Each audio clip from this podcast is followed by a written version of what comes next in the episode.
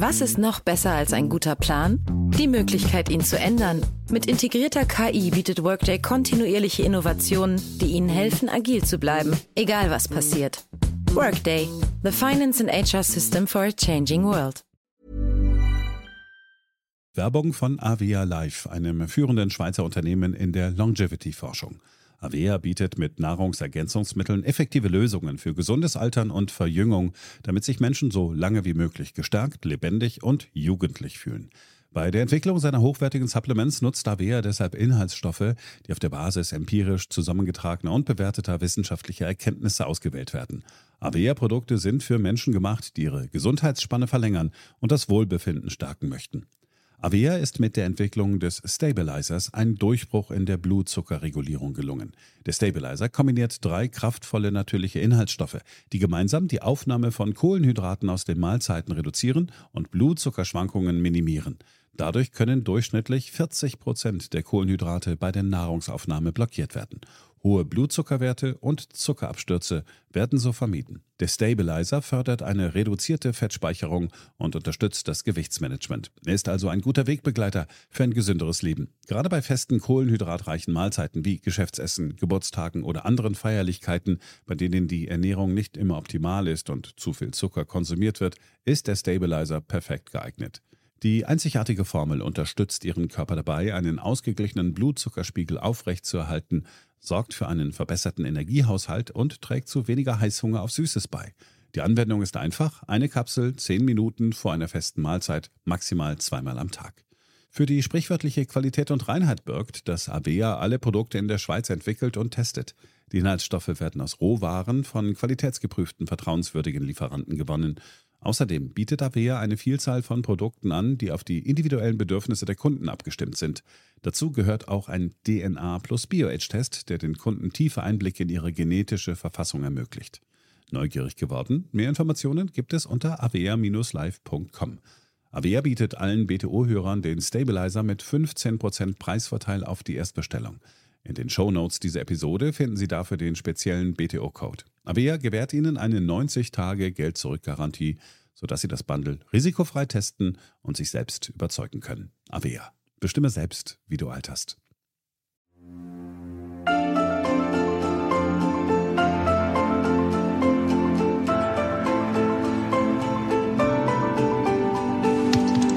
BTO Beyond the Obvious 2.0, der Ökonomie-Podcast mit Dr. Daniel Stelter. Featured bei Handelsblatt. Hallo und herzlich willkommen zur neuesten Ausgabe meines Podcasts. Offensichtlich hat die Energie- und Klimapolitik, so wie wir sie in Deutschland und Europa verfolgen, negative Wirkungen auf die wirtschaftliche Leistungsfähigkeit. Also auf die Frage auf, wieso gehen wir diesen Weg? Und dahinter steht, so finde ich zumindestens, eine zunehmende Polarisierung der Gesellschaft. Immer unversöhnlicher stehen sich Teile der Bevölkerung gegenüber bei dem Thema Klimaschutz und Klimapolitik. Und das führt eben dazu, dass wir keine effizienten und effektiven Lösungen finden. Wäre es nicht schön, wäre es nicht besser für uns alle, wenn es gelingen würde, hier einen Kompromiss zu finden, eine andere Vorgehensweise, eine Lösung? Und in der Tat scheint es die zu geben. Das meint zumindest mein heutiger Gesprächspartner. Er plädiert für Ökoliberalismus. Ich würde sagen, im Gegensatz zum Ökosozialismus. Spannendes Thema. Fangen wir also an. BTO Beyond the Obvious 2.0 featured bei Handelsblatt. Bevor wir auf Deutschland kommen, kurz zur Erinnerung eine Standortbestimmung zu Europa. Immer wieder habe ich mich in diesem Podcast mit der EU und mit Europa beschäftigt. In der Tat war die EU sogar Gegenstand in der allerersten Folge vom 1. Dezember 2019. Damals mit dem Titel Zehn Jahre Lissabon-Vertrag. Wie ist die wirtschaftliche Lage der EU heute? Die Bilanz war damals bereits eher durchwachsen. Und leider muss man feststellen, es wurde nicht besser. Wie ich bereits vor einigen Wochen hier erwähnt habe, sieht man das gerade im Vergleich mit den USA. Im Jahre 2008 war die Wirtschaft der EU etwas größer als die der USA. 16,2 Billionen US-Dollar gegenüber 14,7 Billionen US-Dollar in den USA. Bis 2022 ist die US-Wirtschaft auf 25 Billionen US-Dollar angewachsen, während die EU und das Vereinigte Königreich zusammen nur noch auf 19,8 Billionen US-Dollar kommen. Das heißt, die amerikanische Wirtschaft ist mittlerweile fast um ein Drittel größer. Und sie ist mehr als 50 Prozent größer als die EU ohne das Vereinigte Königreich. Das Wall Street Journal hat das Thema in diesen Tagen nochmal aufgegriffen und beschreibt das Ausmaß des Rückstands Europas unter der Schlagzeile Europeans are becoming poorer in diesen Tagen so. Die Europäer stehen vor einer neuen wirtschaftlichen Realität, die sie seit Jahrzehnten nicht mehr erlebt haben. Sie werden ärmer. Das Leben auf einem Kontinent, der von Außenstehenden lange Zeit wegen seiner Lebenskunst beneidet wurde, verliert rapide an Glanz, da die Kaufkraft der Europäer schwindet. Da sich die Konsumausgaben im freien Fall befinden, geriet Europa zu Beginn des Jahres in eine Rezession, was das Gefühl des relativen wirtschaftlichen, politischen und militärischen Niedergangs verstärkte, der zu Beginn des Jahrhunderts einsetzte. Das ist ein wichtiger Hinweis. In der Tat begann der Niedergang bereits um die Jahrhundertwende. Und genau das wird auch in den Löhnen deutlich. Die Löhne haben sich in den USA deutlich besser entwickelt. Verdiente ein Amerikaner im Schnitt im Jahre 2008 65.000 Dollar, sind das heute fast 80.000 Dollar. Die Deutschen zum Beispiel erlebten einen Lohnanstieg von etwa 50.000 Dollar auf über 60.000 Dollar im Jahre 2019 und seither sind die Einkünfte gesunken. Im Schnitt auf ungefähr 58.000 Dollar. Ähnlich sieht es in anderen Ländern aus. Großbritannien, Frankreich, wobei in Frankreich mal sagen muss, dass dort die größte Verbesserung immer noch erzielt wurde. In Italien ging es stetig bergab, so auch in Spanien und vor allem in Griechenland. Das Wall Street Journal schreibt dazu Folgendes.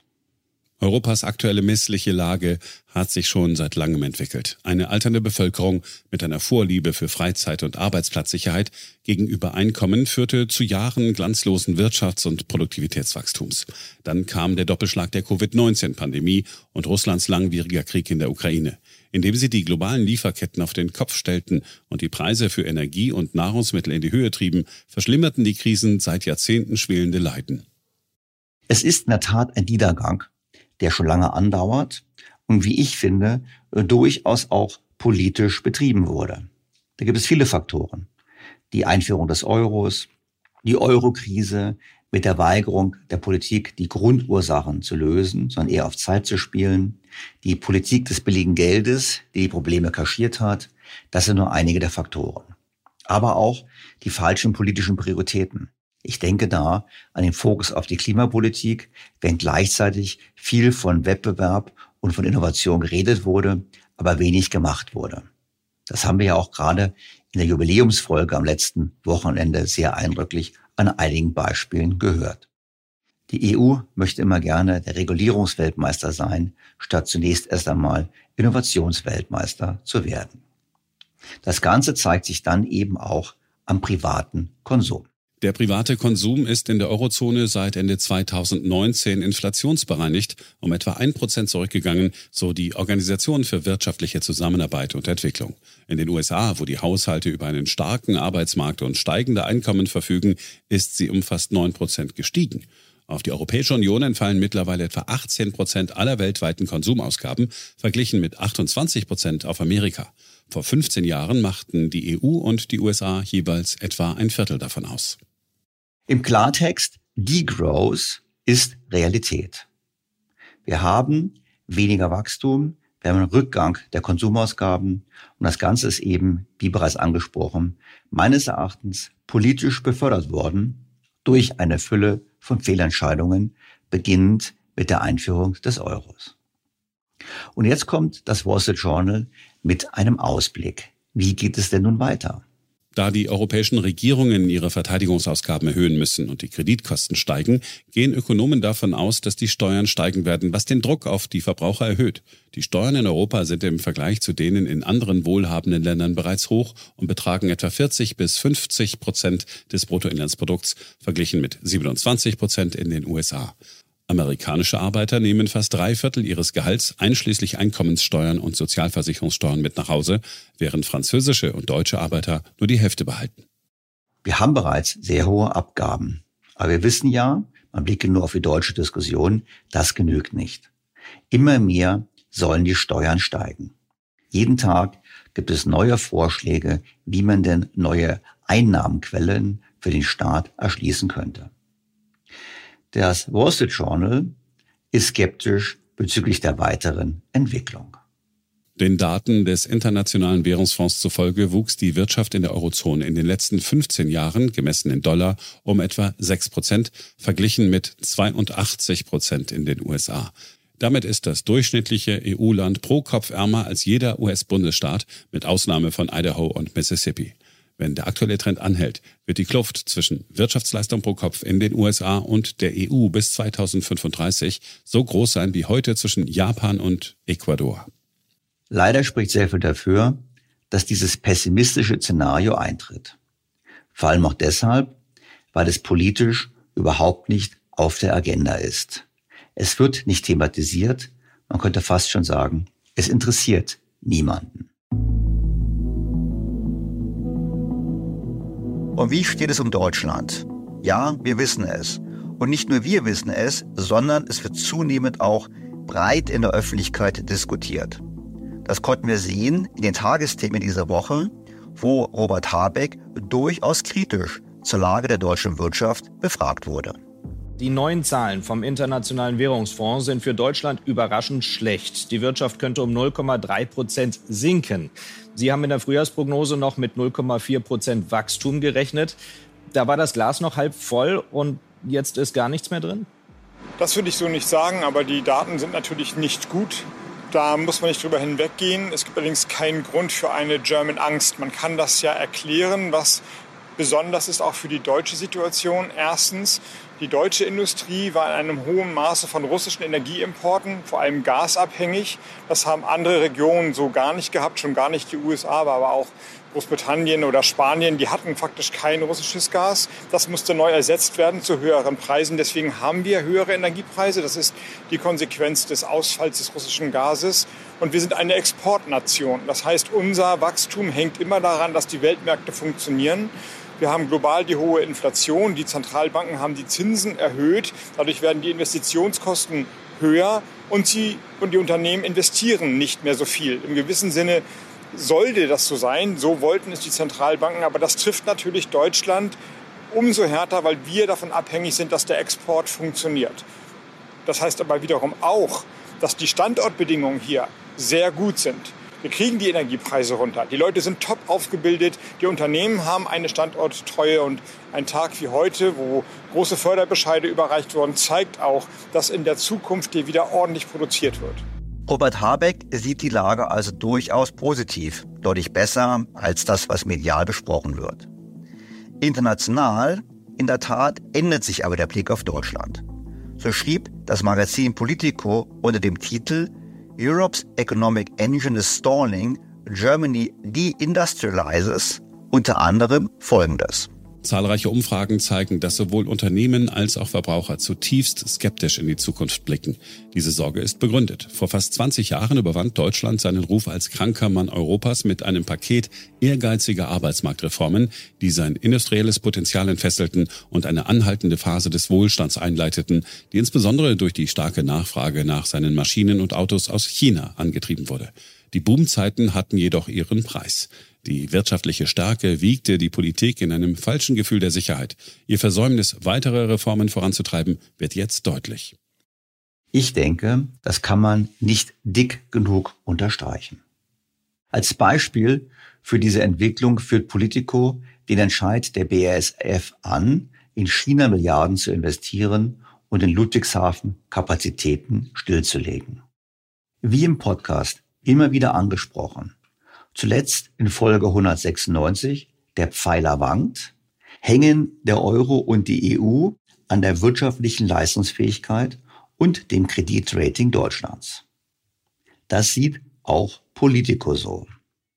Plötzlich braut sich ein perfekter Sturm über dem ehemaligen europäischen Machtzentrum zusammen und signalisiert, dass die aktuelle Rezession nicht nur technisch ist, wie die politischen Entscheidungsträger beten, sondern vielmehr ein Vorbote einer grundlegenden Umkehrung der Wirtschaftslage, die Erschütterungen in ganz Europa auszulösen droht, was noch mehr Aufruhr in die bereits polarisierte politische Landschaft des Kontinents bringen wird.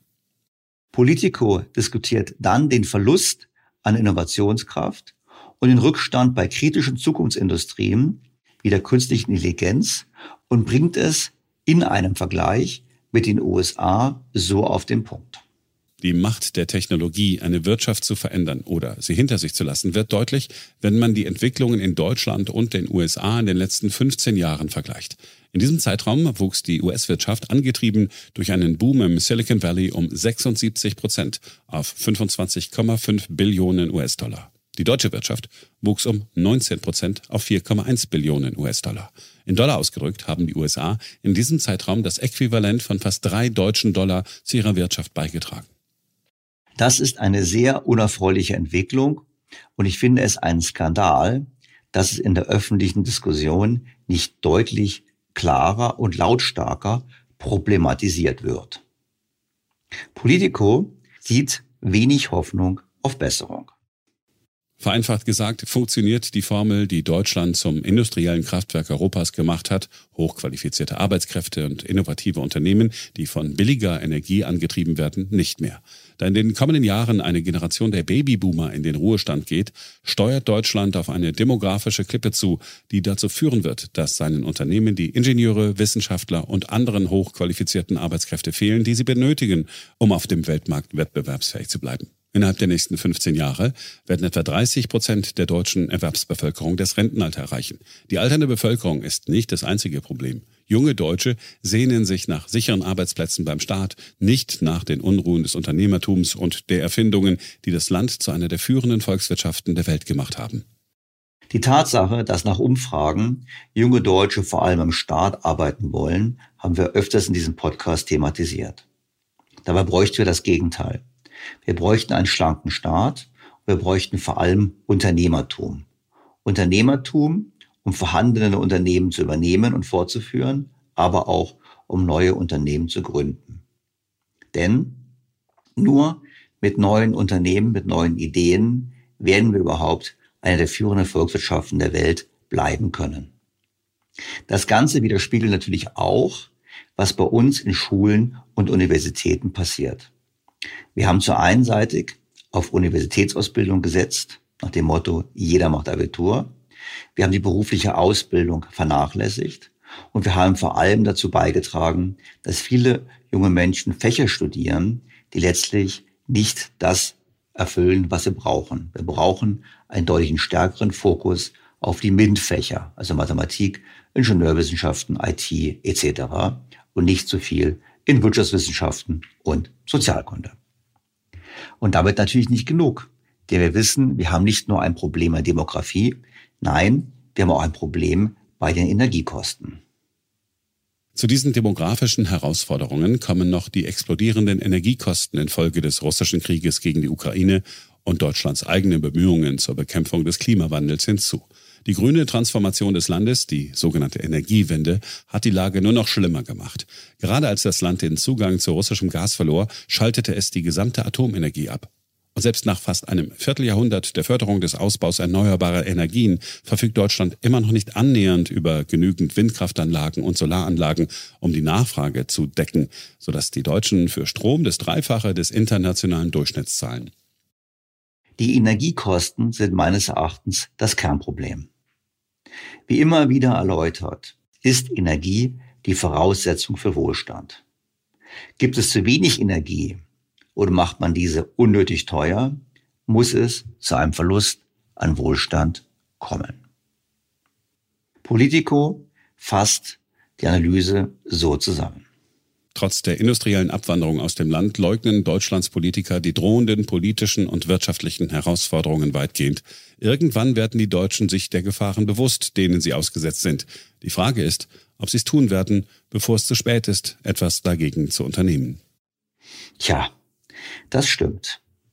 Die Politiker Deutschlands leugnen die drohenden politischen und wirtschaftlichen Herausforderungen.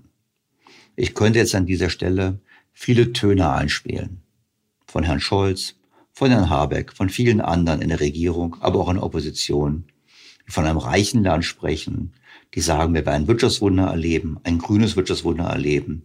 Da muss man ganz klar sagen, scheinbar ist es so, dass ein Großteil unserer Politiker sich sehr weit entfernt haben von der Realität dessen, was in diesem Land passiert und vor allem, was sich abzeichnet, also was demnächst passieren wird. Ich glaube, es dürfte zu spät sein, bis die Erkenntnis durchsickert, weil es im Unterschied zu früheren Krisen einen großen Unterschied gibt. Wir haben es zu tun mit einer deutlich älteren Gesellschaft.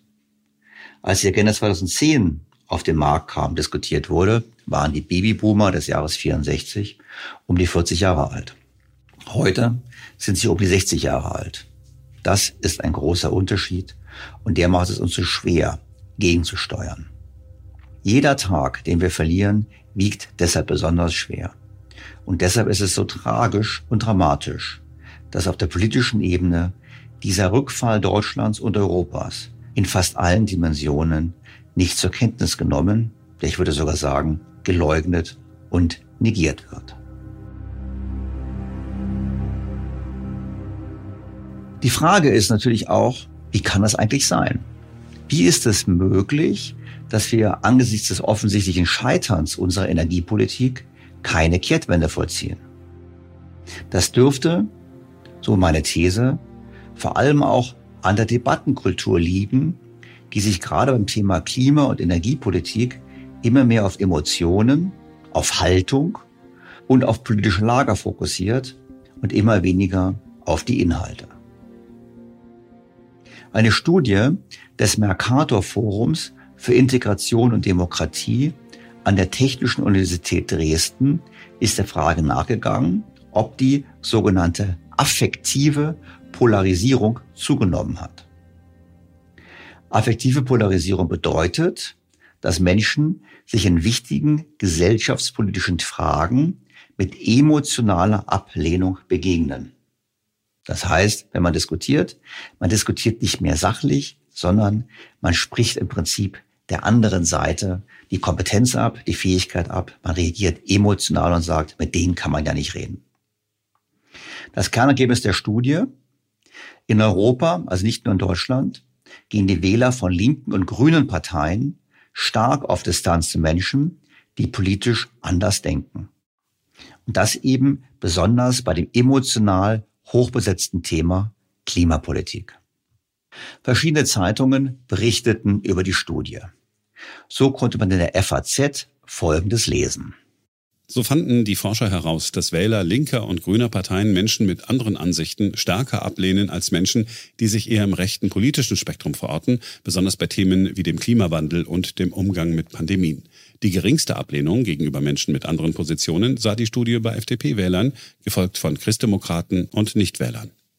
Genau das sehen wir tagtäglich an den Diskussionen in den Medien an der Art und Weise, wie Themen dort vorgetragen werden, an der Art und Weise, wie in Talkshows und Diskussionen die Diskussion geführt wird.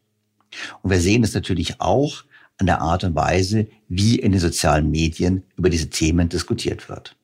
Wir erleben eine starke Polarisierung und, wie die Forscher festgestellt haben, es ist nicht eine vernachlässigbare Gruppe, die so denkt und handelt. Etwa 21 Prozent der deutschen Befragten ordneten die Forscher als stark polarisiert ein. Das heißt, dass sie Menschen mit einer entgegengesetzten Haltung als besonders negativ und Menschen mit einer ähnlichen Haltung wie der eigenen als besonders positiv einschätzten. Ich finde 21 Prozent einen sehr hohen Wert. Doch wie kommt es überhaupt zu dieser Polarisierung? Worin genau dieses Phänomen seinen Ursprung findet, da sind sich die Forscher noch uneins. Als mögliche Gründe führen sie mediale Diskurse, politische Konfrontationen oder schlicht eine sehr überzeugte politische Gesinnung auf. Sie betonen, dass gesellschaftliche Diskurse grundsätzlich zu begrüßen sind. Gefährlich werde es aber, wenn die politische Meinung wie beim Phänomen der affektiven Polarisierung zu einem Teil der Identität werde. Genau diese starke Polarisierung verhindert aber meiner Meinung nach konstruktive Lösungen. Und das Ganze muss gesehen werden in breiteren gesellschaftlichen Zusammenhängen.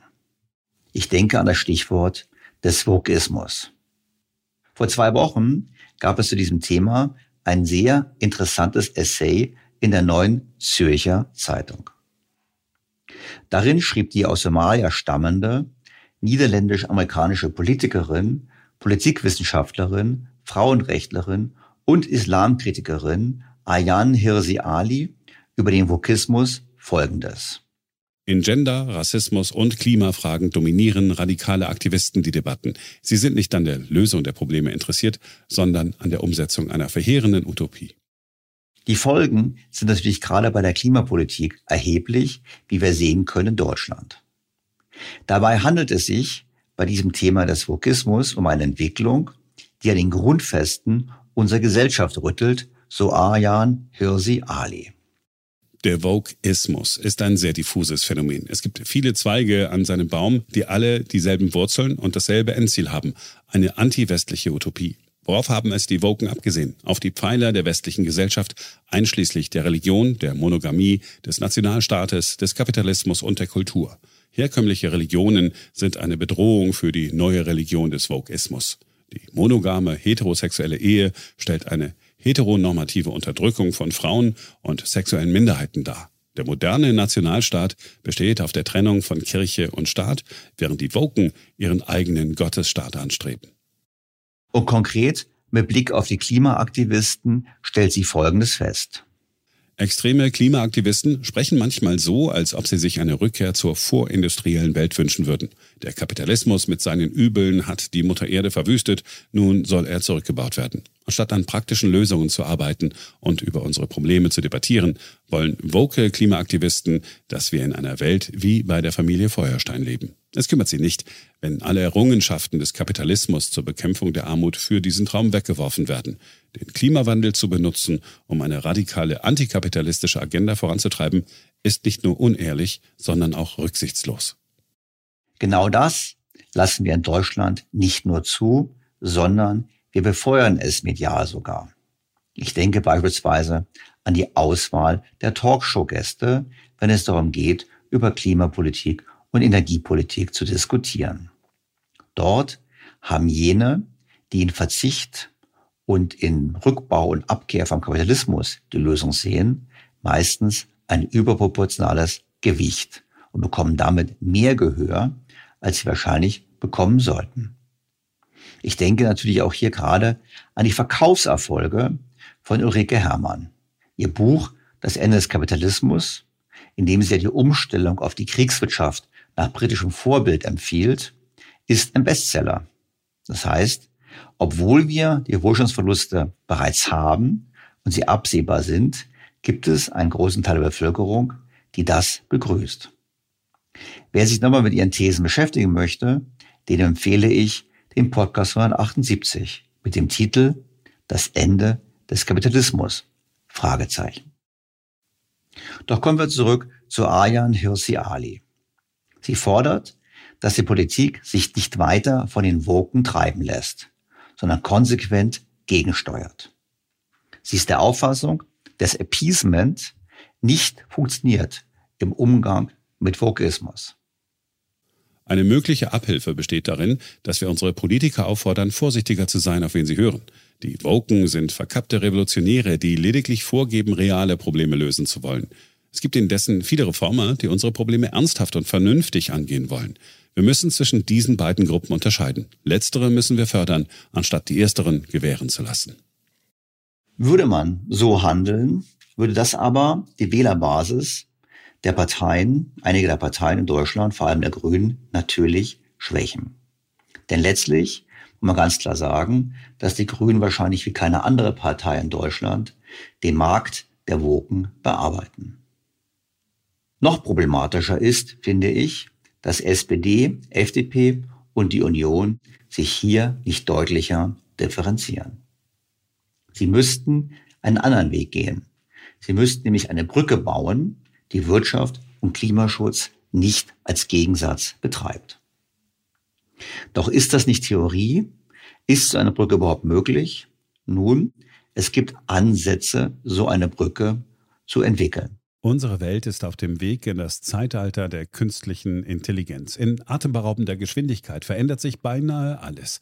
Besonders in der Geschäftswelt ist die ungeheure Dynamik des Wandels spürbar. Die Unternehmen und die Menschen darin sehen sich vor vielen Unsicherheiten und Herausforderungen. Der Aufstieg der künstlichen Intelligenz bedeutet neuen Wettbewerb, eine Flut von Daten, aber auch sich verändernde Fähigkeiten und die sich daraus ergebende Notwendigkeit von Veränderungen in den Skills von Mitarbeitenden und der Leistungsfähigkeit der Unternehmen. Workday, die Enterprise-Plattform für Finanzen und HR, hat deshalb Innovation zum Prinzip gemacht. Viele BTO-Hörer erleben den Wandel aus nächster Nähe. Ihre Unternehmen sehen sich einem Ansturm von Veränderungen ausgesetzt, suchen nach Mitteln, um sich aus der Beschleunigungslücke zu befreien und haben Schwierigkeiten, Schritt zu halten. Oft sind die Lösungen kurzfristig und bruchstückhaft. Getrennte Systeme für die Finanz- und Personalabteilung oder die Aufrüstung veralteter Technologien sind häufige Beispiele dafür. Um Unternehmen jeder Größe bei der Bewältigung dieser Herausforderungen zu unterstützen, verfolgt Workday den Ansatz permanenter Innovation. Denn nur so können Kunden Veränderungsprozesse anführen, statt darauf zu reagieren. Nur Workday verfügt über einheitliche Daten, die nahtlos über eine einzige Plattform fließen und ihnen die Möglichkeit geben, intelligente Entscheidungen zu beschleunigen, Chancen zu erkennen und Risiken zu mindern. Workday versetzt sie in die Lage, Modelle und Prognosen zu erstellen und schnell und zuverlässig zu handeln, dank Echtzeitdaten und einer zuverlässigen in die Plattform integrierten KI. Besuchen Sie workday.com und erfahren Sie, wie Sie Fahrt aufnehmen können bei Ihrer Reise ins Zeitalter der künstlichen Intelligenz. Workday, die Enterprise-Plattform für Finanzen und HR. Wie so eine Brücke aussehen könnte, versucht Philipp Krohn, Wirtschaftsredakteur bei der FAZ, in diversen Beiträgen zu beschreiben. So schreibt er in einem Beitrag unter anderem Folgendes über den von ihm angestrebten Ökoliberalismus. Drei wesentliche Aspekte zeichnen den Ökoliberalismus aus. Erstens eine Anerkennung der biophysikalischen Begrenztheit der Welt. Zweitens das Vertrauen darauf, dass die Marktwirtschaft am besten geeignet ist, Ökologie und Freiheit in Einklang zu bringen. Und drittens die Erkenntnis, dass die mangelnde Nachhaltigkeit ihre Ursache in stetig verschobenen Konsumnormen hat, weshalb eine Rückkehr zum rechten Maß erstrebenswert ist.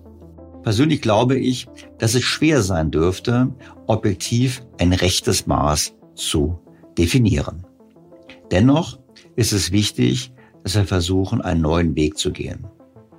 Philipp Krohn hat sogar ein ganzes Buch zum Thema verfasst und ich habe mir gedacht, es lohnt sich, mit ihm darüber zu sprechen, um genauer zu verstehen, wie denn so eine Brücke aussehen könnte, die Lager versöhnt und so verhindert, dass wir weiterhin einen Weg beschreiten, der Wohlstand vernichtet, ohne dem Klima zu nutzen. Philipp Krohn hat Volkswirtschaft und Germanistik studiert und ist Redakteur in der Wirtschaftsredaktion der Frankfurter Allgemeinen Zeitung, wo er über wirtschafts- und sozialpolitische Themen schreibt und für die Reportageseite Menschen und Wirtschaft zuständig ist. Sein Buch Ökoliberal, warum Nachhaltigkeit die Freiheit braucht, ist im März 2023 erschienen. Bevor ich zu meinem Gespräch mit Philipp Krohn komme, noch dieser gut bekannte Hinweis. Nach wie vor gibt es das exklusive Angebot für alle BTO Beyond the Obvious Featured bei Handelsblatt Hörer. Testen Sie Handelsblatt Premium für vier Wochen lang für nur einen Euro und bleiben Sie so zur aktuellen Wirtschafts- und Finanzlage informiert. Mehr erfahren Sie unter handelsblatt.com-mehr Perspektiven und wie immer auch in den Show Notes zu dieser Ausgabe. Doch jetzt zu meinem Gespräch mit Philipp Krohn. Sehr geehrter Herr Krohn, ich freue mich ausgesprochen, Sie beim Podcast begrüßen zu dürfen. Danke, danke, dass ich da sein kann. Herr Krohn, ökoliberal. Wir haben jetzt alles schon gehabt. Also ich habe Frau Herrmann gehabt, die hat gesagt, wir müssen den Kapitalismus abschaffen. Ich habe den Herrn Vöppel gehabt, der hat gemeint, wir brauchen Klimakapitalismus. Und jetzt haben wir den Ökoliberalismus. Ich muss dazu sagen, ich bin ja leider zu meinem Leidwesen eigentlich auch auf Twitter unterwegs und dort empfinde ich die Diskussion zum Thema Klimapolitik als alles, aber nicht als liberal, wenn ich ehrlich bin. Die Fronten sind brutal verhärtet. Also da gibt's die Klimakleber auf der einen Seite, die einen sagen, das sind die Terroristen, die anderen sagen, die haben legitime Interessen, weil sie sind die letzte Generation. Und ich glaube, wenn ich Ihre Schrift, Ihr Buch jetzt mir so anschaue, ökoliberal, wirkte für mich so ein bisschen wie der Versuch, so ein bisschen Frieden zu stiften. Vielleicht wollen wir es heute im Podcast mal versuchen. Wir probieren mal Frieden zu stiften. Vielleicht sagen Sie mal ganz kurz, was Sie eigentlich unter ökoliberal verstehen. Also ökoliberal ist für mich eigentlich eine Synthese, eine, eine Art, zwei Dinge zusammenzubringen, die ich für unerlässlich finde, also ich für ganz dringend notwendig halte, nämlich, dass wir einerseits die Ökokrise in den Griff bekommen. Da ist ja nicht nur das Klima ein Problem, das wir bis jetzt noch nicht ausreichend adressiert haben, sondern auch äh, die Artenschutzproblematik. Wir sind noch nicht gut darin, Kreisläufe zu schließen. Das sind alles Themen, die wir dringend anpacken müssen bis spätestens Mitte des Jahrhunderts. Und zum anderen bin ich als studierter Ökonom, äh, Diplom-Volkswirt, einfach sehr vertraut mit diesen Instrumenten, die uns die Volkswirte so aufgezeigt haben. Und die CO2-Bepreisung ist etwas, was ich für ein unglaublich gutes, starkes Instrument halte, das sehr wirkungsvoll ist. Und ich glaube eben, dass man Ökokrise und Marktwirtschaft zusammendenken sollte, dass man Innovationskraft und Respekt vor den planetaren Grenzen zusammendenken müsste und dass man eben auch Technik und Verzicht nicht gegeneinander ausspielen sollte. Ja gut, aber gehen wir es nochmal durch. Also die eine Linie ist doch, die sagt, die Frau Herrmann, wir müssten eigentlich Dinge verbieten. Also wir müssten die Autos verbieten. Die Bundesregierung macht das ja auch, Verbrennerverbote oder macht es vielleicht nicht, aber zumindest ist es weit gefordert. Wir müssen Heizungen verbieten, wir müssen äh, Fleisch verbieten, wir müssen ja, leben wie in den 70er Jahren. Ich meine, das ist ja das, was die Diskussion so ein bisschen dominiert. Und für mich ist halt so ein bisschen die Frage, ich, ich habe jetzt keinen globalen Blick, ich weiß nicht, was Ihr Blick ist, aber ich habe so manchmal den Eindruck, dass, wenn ich in Großbritannien bin, zum Beispiel, dass die Diskussionen dort nicht so ablaufen. Also es scheint eine sehr deutsche Sichtweise zu sein, oder irre ich mich da? Ja, ich sehe das auch so. Ich finde, Deutschland hat so ein bisschen die Tendenz, sich selber als moralischer und als Öko-Weltmeister zu verstehen, ist aber de facto gar nicht zu sein. Ich habe gerade eben zufällig in eine kleine UN-Veröffentlichung zum Kohlendioxidpreis geguckt, weil ich da was recherchiere, ein Thema für die FAZ. Und da ist mir aufgefallen, dass Großbritannien, glaube ich, den fünfthöchsten CO2-Preis auf der Welt hat. Also das heißt, die sind richtig stark vorangekommen bei dem Thema, wie kriegen wir eigentlich eine CO2-Reduktion mit marktwirtschaftlichen Instrumenten hin. Die haben ja in den Nullerjahren angefangen, ganz anders als Deutschland, nicht so ein regulatives Modell für die Energiewende zu bauen, sondern haben einfach auf den europäischen Emissionshandel gesetzt und noch einen Preisaufschlag drauf und sind innerhalb von, glaube ich, sieben, acht Jahren so weit gekommen wie Deutschland in 15. Also ich finde, wir müssen so ein bisschen von diesem Ross runter, dass wir als Deutsche immer, immer mehr machen als die anderen und schon zeigen, wo es lang geht und dass wir das Vorbild für alle sein wollen. Sondern ich finde, wir sollten einfach benchmarken auf der Welt. Wer macht das denn gut? Schweden hat einen CO2-Preis von 130. Da ist das Thema Wärmewende weitestgehend durch. Also das sind so Dinge, bei denen ich denke, warum müssen wir uns immer um das letzte Haar irgendwie streiten? Darüber, ob jetzt die Plastiktüte oder die Papiertüte gut ist, statt mal darüber nachzudenken, was wirklich wirksame Instrumente sind. Und da glaube ich zum Beispiel, die Briten mit ihrem liberalen Grundverständnis sind da einfach undogmatischer. Ja, witzigerweise, die Briten haben ja den Kohleausstieg im Prinzip hinbekommen. Und zwar haben die, was Sie gerade gesagt haben, den Preis, die haben auch damals, als die Wirtschaftsrezession war, nach der Finanzkrise oder im Zuge der Finanzkrise und der Preis für CO2 fiel, aufgrund der Tatsache, dass weniger produziert wurde, haben die gesagt, nee, wir geben Mindestpreis. Die haben nicht so weit fallen lassen. Und die haben damit die Substitution von Kohle zu Gas hinbekommen und haben keine einzige Milliarde in die Hand genommen, um irgendwelche Abfindungen zu bezahlen, wie wir das immer gerne machen. Also insofern bin ich da ganz bei Ihnen. Jetzt würde ich natürlich sagen, was den CO2-Preis betrifft, wird sofort gesagt, das ist aber unsozial. Also ich habe gerade eben nochmal Twitter gesehen, CO2-Preis, das wollen immer nur die Leute, die das Geld haben, weil die können noch Auto fahren, ein normaler Mensch kann nicht mehr Auto fahren. Also Sie wollen ja eigentlich beide ein bisschen kritisieren. Also ich bin jetzt der Mann, der für Verbote ist. Ich sage einfach, es ist ungerecht, weil wenn ich das verbiete oder wenn ich das kontingentiere und zuteile, dann kriegen auch die armen Leute was. Wenn ich jetzt das nach dem Preis mache, dann können noch die Reichen in Urlaub fliegen und über die Autobahn brettern und die anderen müssen alle zu Fuß gehen. Das ist doch ungerecht. Und dann vielleicht machen wir das als ersten Teil und hinterher können Sie, dann machen wir die zweite Rolle, dann können Sie mich ja überzeugen, warum der Liberale falsch ist. Aber äh, beziehungsweise warum der Staatsgläubige falsch ist. Aber beginnen wir mal mit dem Liberalen. Was, was halten Sie mir jetzt entgegen, wenn ich jetzt sozusagen die Liberalen kritisiere und sage, es ist ungerecht? Naja, also ich finde, dass das viele Ökonomen ja mit sauberen Zahlenbeispielen gut dargelegt haben, dass eine Rückverteilung der Einnahmen der CO2-Emissionen dazu führt, dass verschiedene Einkommensgruppen besser gestellt werden, insbesondere aber diejenigen, die am unteren Rand liegen. Und das ist für mich ein ganz klares Argument dafür, dass diese Verteilungssorge, die da immer verbreitet wird, einfach nicht zutreffend ist. Man muss es natürlich richtig machen und ich sehe im Moment im deutschen Bundestag eigentlich fast ausschließlich Parteien, die sich bei den Klimageldüberlegungen etwas schwer tun und da nicht so richtig vorankommen wollen, denn das ist ja eigentlich im Moment so ein bisschen raus aus der Debatte. Aber ich halte es nach wie vor für ein ganz, ganz starkes Instrument. Ich sage, also ihr alle, die ihr CO2 ausstoßt, und das sind halt die Reichen, die einen stärkeren CO2-Ausstoß haben, ihr alle bezahlt dafür gemäß euren Emissionen und daraus wird ein großer Sack an Einnahmen, den wir pro Kopf verteilen und damit stellen sich die, die einen geringeren Ausstoß haben, ja deutlich besser. Dadurch werden auch Mittel frei, vielleicht äh, die äh, in die Wärmewende in, investiert werden können, denn da gibt es einen enormen Investitionsbedarf, wie wir jetzt gerade an der Diskussion über das Gebäudegesetz, äh, Gebäudeenergiegesetz sehen. Also diese Mittel werden ja generiert. Das ist ja ein Riesenvorteil von diesem äh, Emissionshandelssystem. Und diese Mittel könnte man halt effektiv einsetzen. Sie werden aber, so wie die Planungen im Moment aussehen, ja für ganz andere Dinge verplant und nicht dafür einen sozialen Ausgleich zu schaffen. Wobei ich sagen muss, die Grünen haben es ja, glaube ich, im Wahlprogramm gehabt. Die haben gesagt, wir wollen das Klimageld haben. Und ich bin ihnen gefolgt, als sie gesagt haben, ja, wir können das da zurückgeben an die Bürger. Und dann haben sie plötzlich angefangen, ja, wir können die Wärmewende damit finanzieren. Dann haben wir sofort den Aspekt, dass die Bürger es doch nicht zurückbekommen, sondern das Geld wird vom Staat anders verwendet. Und jetzt verstehe ich sie so, dass sie sagen, es werden ganz andere Dinge gemacht. Da wird, was ich, perspektivisch mit dem CO2-Einnahmen wird dann, keine Ahnung, das Kindergeld bezahlt, was natürlich jetzt irgendwie nicht im Sinne des Erfinders wäre. Nur was hindert denn die Politik daran, das dann sauber zu tun? Das ist eine gute Frage. Also ich glaube, dass dieser ganze Themenkomplex Emissionshandel, also ein Deckel drauf und dann darunter die freien Kräfte des Marktes spielen lassen, der, der stößt auf große Skepsis. Wir sehen das jetzt im Moment. Selbst die Partei, die das ja nach außen hin als ihr Claim irgendwie hat, die FDP, kann sich ja nicht dazu durchringen, den Parteitagsbeschluss ernst zu nehmen und zu sagen, wir ziehen das um drei Jahre vor.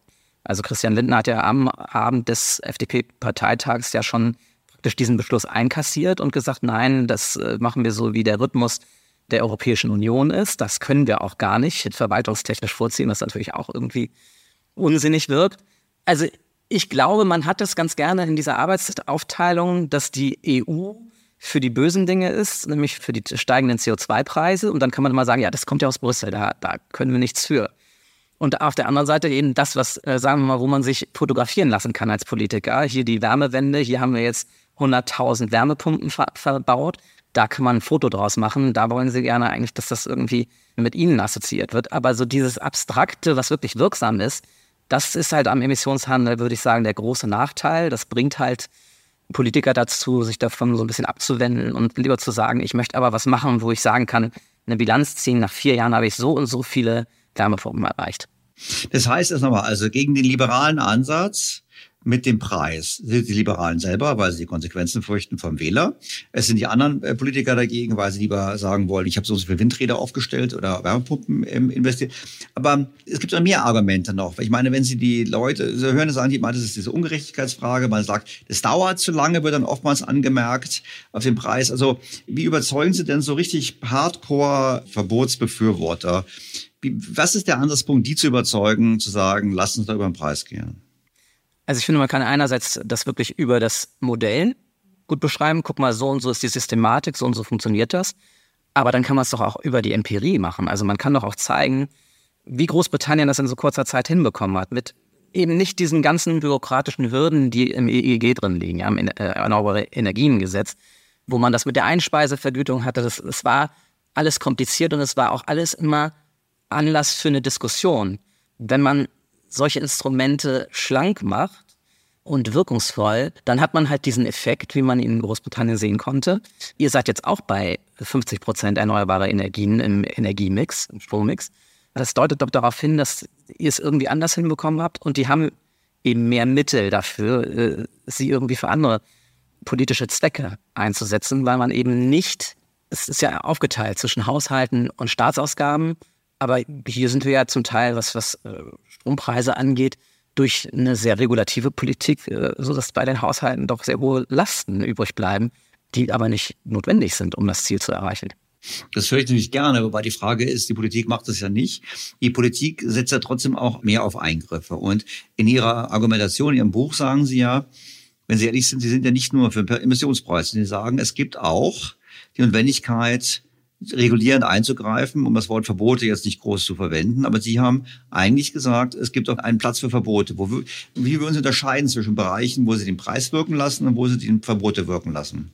Also ich finde das relativ einfach. Ich habe mal ein ganz gutes Gespräch geführt mit dem grünen Politiker Reinhard Loske, der ja nicht ganz unverantwortlich für das Erneuerbare Energiengesetz gewesen ist, der sich ja auch sehr viel über diese nachhaltige Transformation Gedanken macht und habe ihn wirklich ganz gezielt mal gefragt, wann Verbote, wann nicht. Und dann sagte er, naja, alles, was ein Mengenproblem ist, und CO2 ist natürlich ein eindeutiges Mengenproblem, wir haben davon zu viel wir müssen das runterkriegen. Das ist eigentlich was für äh, ökonomische Instrumente. Da können wir einfach mit einer Anreizregulierung dafür sorgen, dass es weniger wird. Und machen wir uns nichts vor, Emissionshandel bedeutet ja nicht, dass das irgendwie hier ein gemütlicher Ritt irgendwie in die CO2-freie Welt wird, sondern das, sind, das ist ein richtig hartes ordnungspolitisches Instrument bei dem am Ende im Jahr 2045 in Deutschland und 2050 auf der Welt eben die Nullemission stehen muss. Und Verbote sind immer da gut, wo es wirklich um giftige Produkte geht. Ich finde das Beispiel FCKW so wunderbar. Da hat man sich wirklich in kürzester Zeit darauf geeinigt, das ist so schädlich für die Welt, das kriegen wir gar nicht anders hin, das ist ein Gift. Und was giftig ist und für die Menschheit direkt schädlich, das sollte man direkt aus der Welt schaffen. Und was ich interessant finde, wenn man sich mal mit einigen liberalen Denkern zu der Thematik befasst, was ich gemacht habe, ich habe äh, ein bisschen Friedrich August von Hayek gelesen, ich habe ein bisschen John Stuart Mill gelesen, das ist bei denen das immer wiederkehrende Argument. Also irgendwas, was uns direkt schädigt, das schaffen wir aus der Welt mit dem Verbot. Und das ist dann auch nicht illiberal. Na gut, aber da würden jetzt die, die Grünen und die letzte Generation würden sofort sagen, ganz genau, CO2 schädigt uns Klimawandel, darum müssen wir alles verbieten, was CO2 ausstößt. Darum müssen wir jetzt alle Autos verbieten, wir müssen jetzt Heizungen verbieten, wir müssen jetzt Fleisch verbieten, wir müssen Reisen verbieten. Ich meine, wenn Sie mit Ulrike Hermann sprechen, und die ist ja in allen Talkshows, ich meine, bei mir das auch, aber sie war auch in allen Talkshows, da ist es im Prinzip, das ist die Zukunft. Wir fliegen nicht mehr, wir fahren nicht mehr Auto, wir fahren noch Fahrrad, wir essen kein Fleisch mehr, wir machen britische Kriegswirtschaft. Das ist, um dieses Ziel zu erreichen. Und da würde ich halt sagen, nach dem Motto, naja, ist es sehr abstrakt, vor allem kommt noch hinzu, ist ja schön und gut, wenn wir das machen, aber der Rest der Welt wird nicht mitmachen. Ja, also ich glaube halt erstmal, das ist ein ein wahnsinniges Gedankengebäude, Gebäude, das wahnsinnig mühsam zu errichten ist. Warum ist es nun gerade die britische Volkswirtschaft von 1942, die uns weiterbringt und nicht etwa die französische von, äh, keine Ahnung, 1915? Also das, ich finde, das, ist, das sind so komische Vorbilder, die, die irgendwie plastisch wirken sollen, aber die mich irgendwie im, im, im Denken nicht so richtig weiterbringen. Wenn ich weiß, ich habe einen klaren Reduktionspfad, also ich sage, im Jahr 2050 ist Schluss und bis dahin muss CO2 Jahr für Jahr um so und so viele Prozente, meinetwegen linear oder abfallend zurückgehen, dann wird sich der ganze Rest drumherum gruppieren. Und ob man dann noch fliegen kann oder nicht, das muss, sagen wir, die Geschwindigkeit der technischen Innovation entscheiden. Ich bin ja auch dafür, dass ich klimaneutral fliegen kann, weil ich finde, Fliegen macht die Welt kleiner. Ich habe etliche Freunde, die in binationalen Ehen leben. Natürlich wollen die ihre die wollen die Kinder ihrer Großeltern in Ecuador sehen oder äh, bei meinem Bruder die Großeltern in Spanien. Und da müssen sie auch irgendwie hinkommen. Aber wenn ich einen klaren Reduktionspfad habe, dann muss die Technik halt, dann hat die Technik einen Anreiz, schneller zu werden. Ich möchte aber niemandem sagen, du darfst das nicht mehr. Ich meine, was, was haben wir da für Abgrenzungsschwierigkeiten, wenn ich sage, eine Familie darf die Großeltern nicht mehr sehen? Aber es kann sein, dass durch den, wenn der CO2-Preis jetzt nicht wie in Schweden bei 130 liegt, sondern irgendwann bei 500, dass es dann zu teuer ist, mit fossilen Brennstoffen irgendwo hinzufliegen und dass die Technik, um es mit synthetischen Kraftstoffen zu betreiben, noch nicht so weit ist. Und dann haben wir vielleicht mal irgendwie eine Lücke von 10, 15 Jahren, in dem das alles ein bisschen komplizierter wird oder man halt bereit ist, das dafür zu zahlen. Das heißt, jetzt machen wir mal konkret, also Verbrennerverbot. Würde jetzt nach Ihrem Modell Verbrennerverbot richtig oder falsch? Ich bin total dagegen. Ich finde, das ist wieder so ein Skype. Da haben sie irgendwie Politiker in Brüssel zusammengesetzt und überlegt, wie können wir etwas machen, das sozusagen auf einer Agenda, auf einer Checklist halt abgearbeitet wird. Und ich, ich meine, diese wahnsinnig mühsame Diskussion um E-Fuels ist aus meiner Sicht völlig unfruchtbar gewesen. Denn warum soll nicht Porsche einen Versuch starten mit einer Windkraftanlage in Chile, die sieht ja lustig aus, wenn man sich diese Fotos ansieht, da vollständig mal den ganzen Wasserstoffproduktionsablauf, Prozess einmal zu bauen. Und wer weiß denn, ob nicht Porsche das Unternehmen ist, das jetzt den Prozessschritt bringt, der auch zu einer unglaublichen Effizienzsteigerung bei der Nutzung von E-Fuels führt, sodass wir in zehn Jahren ganz anders über E-Fuels reden. Wir haben ja vor 15 Jahren auch ganz anders über Windräder geredet als heute. Also ich kann mir technische Innovation auch gar nicht immer so vorstellen, bin aber dann immer wieder sehr beeindruckt, was Ingenieure auf die Reihe bekommen. Nur wenn ich vorher sage, ein Auto darf nur noch mit Strom betrieben werden, mhm. ähm, dann schränke ich die Möglichkeiten für technische Innovationen total ein und ich nehme Player aus dem Markt. Ich nehme einen Player wie, wie Porsche einfach raus und habe dann vielleicht noch, keine Ahnung, Siemens und ein paar andere und RWE, die, die da auch noch an der Wasserstoffoptimierung arbeiten. Aber ich habe einen weniger, der eine Eigenmotivation hatte, sagen wir mal, möglicherweise einen Fortschritt zu bringen. Und bei Porsche, ich kann das ja auch verstehen, dass die Leute Spaß haben, Porsche zu fahren, weil das mit dem Motor so einen Spaß macht, wenn der so brummt und so, ne, so schnell aufheult, wenn man dann irgendwie schneller fährt. Und wenn das nur mit Verbrennungsmotoren möglich ist, die aber klimaneutral sind, dann gönne ich den Autofahrern ihren Spaß. Wenn es dann auch noch dazu geführt hat, dass vielleicht, während sich Airbus und Boeing total schwer getan haben, synthetische Kraftstoffe herzustellen, Porsche vielleicht mit diesem Windrad in Chile irgendwie weitergekommen sind dann ist es doch wunderbar. Also warum soll ich Ihnen den Anreiz zu nehmen, bis zum Jahr 2035 so weit zu sein, dass Sie vielleicht eine Alternative haben zu Strom? Es gibt jetzt die ganze Diskussion in Deutschland ist ja so ein bisschen so, dann würden die Skeptiker ihre Argumentation sagen, ja, Grund ist alles schön und gut, aber wir haben die Zeit nicht mehr. Wir haben eine Klimakrise, wir haben nur noch wenig Zeit, wir müssen jetzt mit Vollbremsung machen und wir können uns diese Experimente von Porsche gar nicht mehr leisten. Wir sehen jetzt schon, es leistet keinen Beitrag in den nächsten 15 Jahren. Wir sollten nur noch Dinge machen, in den nächsten 15 Jahren Beitrag leisten. Ich meine, so wird argumentiert. Das halten Sie denen entgegen. So, zwei Dinge. Das eine ist, ich kann mit Ökoliberalismus auch nicht versprechen, dass wir die Kipppunkte nicht erreichen. Das ist, glaube ich, sozusagen eine separate Entwicklung. Es sind einfach biophysikalische Prozesse, auf die wir versuchen müssen, so gut wie möglich zu reagieren. Aber natürlich können wir sie nicht vollständig stoppen. Das andere ist, dass ich mich immer wieder in Hayek wiederfinde, der ja davor gewarnt hat, dass wir uns Wissen anmaßen.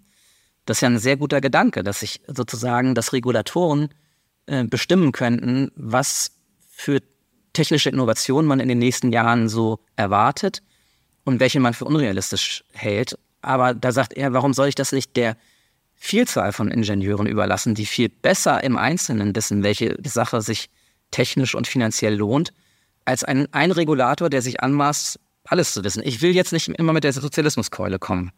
Das ist natürlich das, woher Hayek eigentlich kommt. Ne? Ich meine, der hat in einem Zeitalter gelebt, in dem gerade der sowjetische Sozialismus richtig stark wurde und hat dagegen angeschrieben.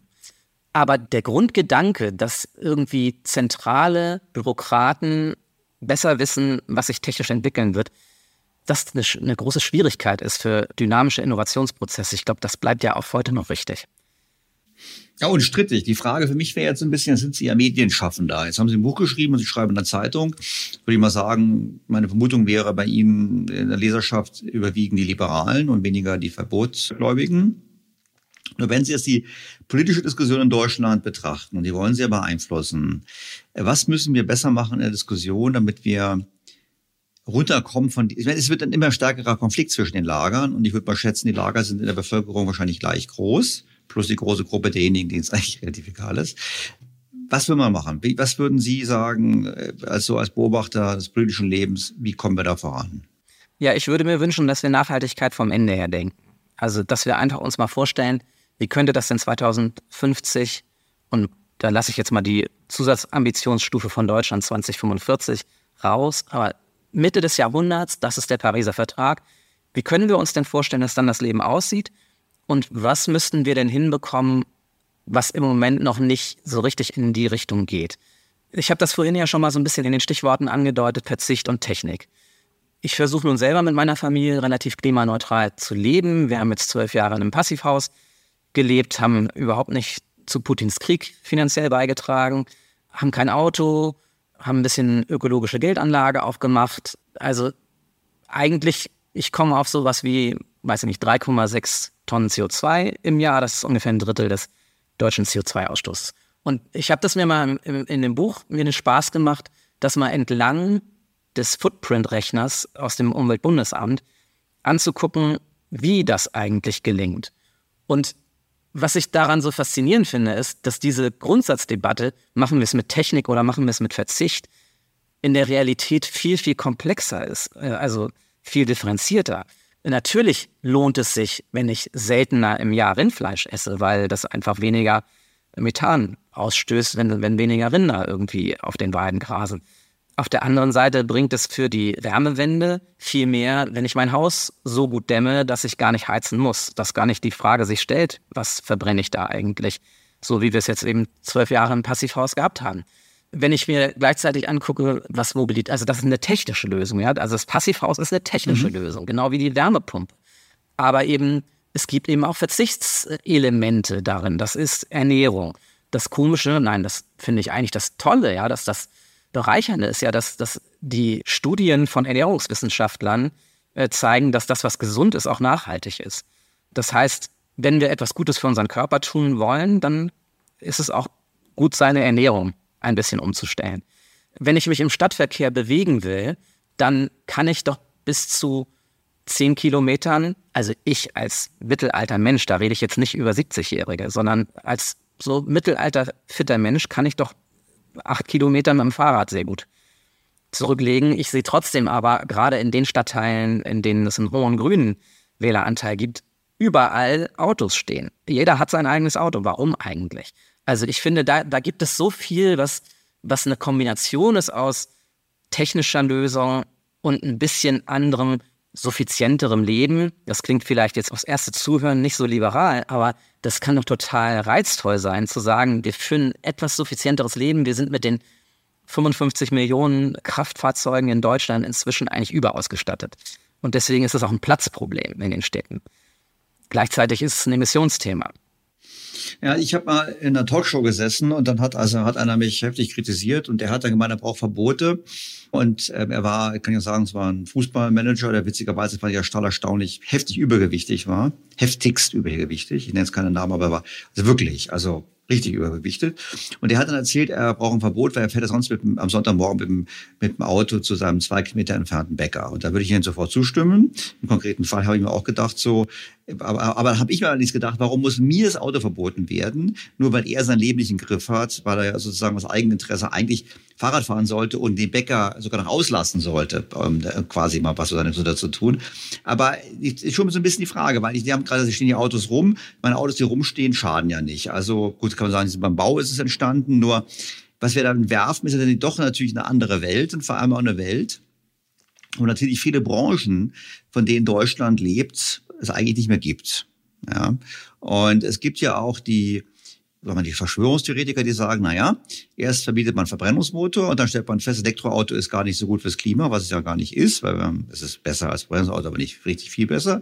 Also der nächste Schritt ist dann eben die Abschaffung der Individualmobilität. Das habe ich ja gerade von Ihnen auch so gehört. Und dann komme ich wieder und sage mit dem Motto, na ja, jetzt gucke ich mal die Welt an. Die Chinesen fahren alle nicht mal Fahrrad und fahren stattdessen Auto und jetzt ist die Lösung, dass wir alle Fahrrad fahren. Da komme ich auch so ein bisschen in Zweifel. Ja, das verstehe ich. Ich finde, das ist auch ein Spannungsverhältnis, das man nicht ganz leicht auflösen kann. Ne? Dass Ökoliberaler eigentlich sich ja vornimmt, gar nicht reinzureden in die Konsumentscheidungen der Haushalte. Und gleichzeitig aber wir ja doch wissen, was ist vielleicht irgendwie etwas nachhaltiger als ein anderes Verhalten.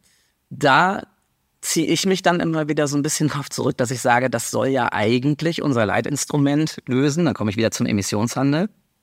Der gibt ja vor, wie sozusagen das Verhältnis von biophysikalischen Grenzen und marktwirtschaftlichem Handeln möglich ist. Also der setzt den Rahmen. Und wenn es möglich ist, weiterhin mit Autos so zu fahren, wie das die Konsumenten heute wollen, dann sei es so. Und deswegen äh, meine ich ja auch, dass wir eben mit sowas wie Verbrennerverbot auch nicht viel weiterkommen. Das wird ein gut gemachter Emissionshandel ja schon von selbst lösen. Und gleichzeitig, da bin ich dann halt zumindest, also das ist jedenfalls ein Teil der Überlegungen in meinem Buch, bin ich darum bemüht, eben auch positive Bilder eines nachhaltigen Lebens zu zeichnen. Und da können die Leute ja freiwillig mitmachen oder nicht. Wenn es schöner ist, mit dem Fahrrad zu fahren auf einer Fahrradstraße in Kopenhagen, dann wird das viele Leute dadurch überzeugen, dass es halt gut ist, da zu fahren und nicht nur, weil irgendwie da jetzt die Preise irgendwie ihnen dazwischen folgen. Ich glaube, dass das zum Beispiel die Niederländer und die Dänen extrem gut hinbekommen haben, dass sie gleichzeitig so eine Art großes, umfassendes Narrativ kreiert haben. Also bei den Dänen war das ja schon in den 70er Jahren mit diesem äh, Claim weg vom Öl. Und das aber in ganz kleine Prozessschritte sozusagen kommunalpolitisch auch umzumünzen, zu übersetzen, attraktive Fahrradstraßen zu bauen, damit die Leute nicht mehr in Sorge sind, vom zwei Tonnen Pkw umgenietet zu werden, wenn sie, wenn sie mit den Kindern durch die Stadt fahren. Aber auch das, da geht es ja mehr um positive Bilder, als darum, irgendwelche Vorschriften zu machen. Und wenn man sagt, dass der, also ich glaube, jede seriöse Rechnung darüber, wie wir die Mobilitätswende hinbekommen, geht ja davon aus, dass der Verkehr auch reduziert werden muss. Also German Zero ist ja nicht verdächtig, dass sie irgendwie auf Seiten der Aktivisten sind, sondern die sind ja sehr zahlengetrieben und versuchen ja ähm, wirklich gute Rechnungen zu machen darüber, ähm, wie kann man die Klimaneutralität hinbekommen. Und die sagen, glaube ich, Autoverkehr minus 50 Prozent ungefähr bis 2045. Was die Zahlen betrifft, ich, ich will das gar nicht prüfen und, und, äh, und sagen, ob es seriös ist oder nicht, aber 50 Prozent sind ja auch immer noch 50 Prozent, die trotzdem noch gefahren werden. Also die Leute werden ja trotzdem noch mobilisierten Individualverkehr haben. Aber das Ganze bekommt man nicht hin, wenn nicht die Infrastruktur für die anderen Mobilitätsformen viel, viel besser wird. Also es muss natürlich viel, viel bessere Züge geben. Es muss natürlich viel, viel bessere Fahrradwege geben, auf denen nicht permanent äh, es zum Unfall kommt zwischen den stark motorisierten und den schwach motorisierten. Ich sehe das alles relativ undogmatisch. Ich sehe auch nicht den Autofahrer als den Bösen. Ich bin selber ja manchmal Autofahrer. Ich bin Carsharing-Nutzer. Ja, ich finde das wunderbar, wenn ich weiß, ich kann äh, sonntags nachmittags mit meinen Kindern in die Berge fahren, äh, ins Mittelgebirge, äh, an Stellen, an die ich mit der S-Bahn nicht komme. Dafür ist das Auto natürlich unschlagbar. Ich folge Ihnen dahingehend, dass ich sage, gut, jetzt wohne ich in, wenn ich in Berlin bin, Berlin ist natürlich schon sehr schwierig. Ich meine, Berlin will alles Mögliche erschweren, aber Fahrradfahren in Berlin in der Tat ist nicht so richtig witzig. Als Autofahrer muss ich auch dazu sagen, okay, die Fahrradfahrer sind auch nicht immer ganz witzig, aber es ist eine andere Diskussion, brauchen wir nicht zu führen. Es gibt ja auch eine andere Überlegung. Es gibt eine Überlegung, die sagt, äh, wir haben alle so ein CO2-Budget. Ich meine, da gibt es ja hier das Potsdamer Klimaforschungsinstitut, hat auch hat auch gesagt, ja, jeder kriegt quasi ein Budget von drei Tonnen. Und da wird es dann getrackt. Und da wird dann getrackt, aha, ich habe jetzt ein Kilo Fleisch gekauft, damit habe ich schon so viel CO2 verbraucht. Ich meine, für mich persönlich klingt das nicht nach einem Paradies. Für mich klingt es eher nach Big Brother und sonst was. Aber ich meine, was ist denn Ihr Blick darauf? Ich meine, sagen Sie nicht, na ja, Sie könnten auch argumentieren, Liberalismus heißt, ich kann im Rahmen der Grenzen tun, was ich will. Also ich kann entscheiden, ob ich Fleisch esse oder Auto fahre. Oder was ist Ihr Blick auf diese CO2-Kreditkarte? Ich tendiere da eher auch zum Markt mit den sozusagen echten Schadstoff einbeziehenden Preisen soll es lösen. Ich finde auch, also all dieses Tracken und Überprüfen finde ich schon schwierig. Und gleichzeitig wundere ich mich schon, wenn man Umfragen sieht, die abfragen, ob jemand bereit ist, seinen eigenen Footprint denn auch nur mal selber für sich zu ermitteln, dass da doch eine sehr geringe Bereitschaft ist. Ich meine eben, man kann, das, das ist, finde ich, so ein interessantes Spannungsfeld. Was ich an Fridays for Future wirklich sehr bewundere, ist, dass sie es geschafft haben, diese individuelle Schulddebatte umzumünzen in eine Wir müssen politisch handeln Diskussion. Das ist wirklich Greta Thunberg und auch Luisa Neubauer sehr, sehr vorbildlich gelungen. Das ist ja auch eigentlich eine der Hauptforderungen von denen. Und gleichzeitig finde ich, kann man nicht so tun. Moment, Moment, Moment, Moment, Das heißt, die, die, was die gemacht haben, ist doch folgendes. Die haben immer mal mein Talkshow-Gesprächspartner. Also dieser übergewichtige Mann, der sich selbst nicht disziplinieren kann, mit Fahrrad zu fahren und den Bäcker auszulassen, weil der das nicht kann, deshalb muss die Politik handeln. Das ist doch eigentlich genau das Gegenteil von liberal. Also ich empfinde, muss ich jetzt ganz ehrlich sagen, Fridays for Future, ich finde die nicht als liberal. Ich empfinde die als im weiten Maße, was sie wollen, eigentlich übergriffig auf meine individuelle Freiheit. Plus, abgesehen davon, halte ich es natürlich für nicht glaubwürdig, sich in Lützerath dahin zu hängen, aber gleichzeitig die Atomkraftwerke äh, stillzulegen. Da muss ich aber sagen, liebe Freunde, Was wollt ihr denn retten? Klima retten oder was wollt ihr? Und da habe ich schon den Verdacht, dass es denen was anderes geht als das Klima, dass es eben darum geht, eben Gesellschaft umzubauen Richtung Sozialismus. Also das, da, da bin ich einverstanden mit dem, was Sie sagen. Sehe ich auch in der Abwägung äh, genauso. Ich habe auch nicht sozusagen versucht, äh, Fridays for Future und, und äh, Klimaaktivisten insgesamt reinzuwaschen und zu sagen, alles, was sie tun, ist gut. Aber die, diese Hinwendung dazu, dass man nicht die einzelnen Menschen sozusagen verantwortlich dafür macht, dass der Klimawandel äh, geschieht, die hat das Positive, dass sie der Politik sozusagen einen Tritt in den Hintern ver versetzt hat. Und das hat ja auch anderthalb Jahre etwa äh, dazu geführt, dass man da stärker auch ins Handeln kam. Also politisch handeln heißt ja, ich meine, das kann ja genauso bedeuten, dass man Verbote macht, wofür wir beide nicht sind, oder dass man Emissionshandel irgendwie verschärft oder auch auf die Sektoren ausweitet. Ich meine, wir haben in Mobilität, also Verkehr, immer noch nichts und wir haben äh, beim Wärme, also Gebäudesektor ja nur die Aussicht, dass das 2027 dann irgendwie kommt. Also da könnte man ja als Politik auch schneller handeln. Und ich finde halt eben, dass das zweischneidig ist. Also Fridays for Future hat es geschafft, dass die Politik sich mehr verantwortlich gefühlt hat, dafür was zu tun. Und gleichzeitig hat es aber auch eine, gibt es eine, eine Individualverantwortungsebene. Jeder Einzelne muss, kann ja seinen eigenen Footprint auch ausrechnen und kann sehen, wo steht er denn gerade? Ich stehe jetzt bei diesen 3,6 Tonnen CO2 oder CO2-Äquivalente oder eine Treibhausgas-Äquivalente im Jahr. Mir ist das eigentlich nicht genug. Und das Krasse ist, ich komme da gar nicht von runter, egal wie ich mich ernähre, weil, weil wir alleine schon bei einem, bei einem Sockel von ungefähr einer Tonne CO2 sind, egal ob wir uns vegan oder saisonal oder regional ernähren oder halt dann vielleicht ab und zu auch mal Hühnchenfleisch essen. Also da komme ich gar nicht durch individuelles Handeln runter, sondern das muss das System. Ne? Also die sagen, die, das landwirtschaftliche System mit Hilfe hoffentlich marktwirtschaftlicher Instrumente hinbekommen. Und dann, was, was da ja auch drin eingerechnet ist, 0,86 Tonnen CO2 im Jahr ist durch staatliche Tätigkeit. Kann man sich mal zusammenrechnen, wodurch das kommt. Ja, schlecht gedämmte Ministerien, fleischhaltige Kanapés bei irgendwelchen Empfängen, Flugreisen von irgendwelchen Beamten abends um 19 Uhr, wenn sie auf irgendeiner Veranstaltung in Berlin waren, an ihren Heimatort. Das ist ja alles eingerechnet. Da kann, das kann ich nicht runterkriegen.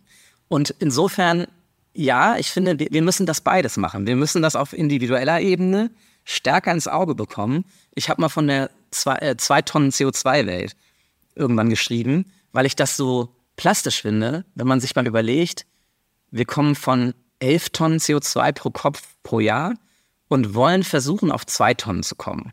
Bis 2030 meinetwegen. 2035 vielleicht auch. Nun reicht das ja nach den, das nach den heutigen Berechnungen des IPCC gar nicht aus. Man will ja auf Null kommen. Aber ich glaube, man braucht diesen Zwischenschritt, um zu verstehen, boah, was ist denn das für, eine, für ein Aufwand? Da muss ich ja tatsächlich in unverpackt Laden gehen. Da muss ich ja tatsächlich irgendwie einen von meinen drei Urlauben im Jahr oder wie viele es immer sind, dann doch mal mit der Bahn machen. Und so weiter und so weiter. Und dann, dann wird es individuell interessant und wird zu einem Sport. Ich glaube nicht, dass es Sinn hat, und das war ja die Frage, das jetzt irgendwie mit RFID-Chips irgendwie zu versehen, dass jeder sein, sein persönliches individuelles Konto hat, auf das dann vielleicht noch die Bundesumweltministerin direkten Zugriff hat. Also das kommt mir dann schon sehr chinesisch vor. Aber ich dazu sagen muss, also gerade eben, was Sie geschildert haben, ich, meine Vermutung wäre, wenn die Deutschen alle ihr CO2-Budget so ausrechnen würden wie Sie, ich habe das auch mal gemacht und ich kann Ihnen verraten, also ich drücke deutlich mehr CO2 aus als Sie, dann würde ich vermuten, dass man dann sagt, das machen wir nicht.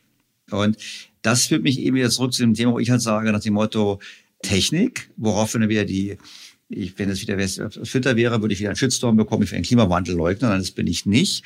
Aber das heißt immer so, wer auf Technik setzt, setzt auf irgendwas Unwahrscheinliches. Nur ich muss dazu sagen, mir fehlt halt der Glaube, dass wir weltweit ein Konzept durchbekommen, was bedeutet weniger CO2, weil es eben auch einhergeht mit, was Sie ja schon beschrieben haben, im grundlegenden Lebenswandelwechsel. Und wenn Sie mal, gehen Sie mal in die USA und schauen sich mal an, wie die Häuser gedämmt sind, was das normale Auto verbraucht. Schauen Sie sich mal, wenn Sie Supermarkt gehen und einkaufen gehen, da gibt es nur Megapackungen, es gibt eigentlich gar nichts für normale Europäer. Fahren Sie durch Großbritannien, schauen Sie sich an, wie die Häuser gedämmt sind, was für Fenster da drin sind. Wir haben vorhin Großbritannien gelobt. ich meine, wenn die jetzt mal deutsche Fenster einbauen würden, der gigantische, ein gigantischer Effekt. Also vor dem Hintergrund tue ich mich zugegebenermaßen schwer damit. Ich glaube nicht, dass es funktionieren wird, ist offen zu sagen. Und das könnte wieder zurückführen zu dem Thema, unserem grundlegenden Thema, warum die Diskussion in Deutschland so komisch ist. Die Politiker wollen uns nicht sagen, wie klein das Budget eigentlich ist. Sie wollen uns nicht zwingen, dieses Budget quasi ähm, ähm, einzuhalten. Sie wollen es über Preis machen. Sie wollen es irgendwie über grüne Hoffnung machen. Aber eigentlich haben sie den Weg nicht gefunden. Plus, auch das würde Hayek sagen. Ein Politiker definiert sich dadurch, dass er Aktionismus zeigt. Ich meine, Aktionismus ist eben Lastenfahrräder fördern für 50.000 Euro CO2-Einsparung pro Tonne was total teuer ist. Und Aktionismus ist eben nicht zu sagen, wir erhöhen den Preis für CO2 und dann lohnt sich das vielleicht, das Dach zu dämmen. Und das Dachdämmen übrigens bringt bereits 80 Prozent der Energieeinsparung. Ich brauche gar kein Passivhaus.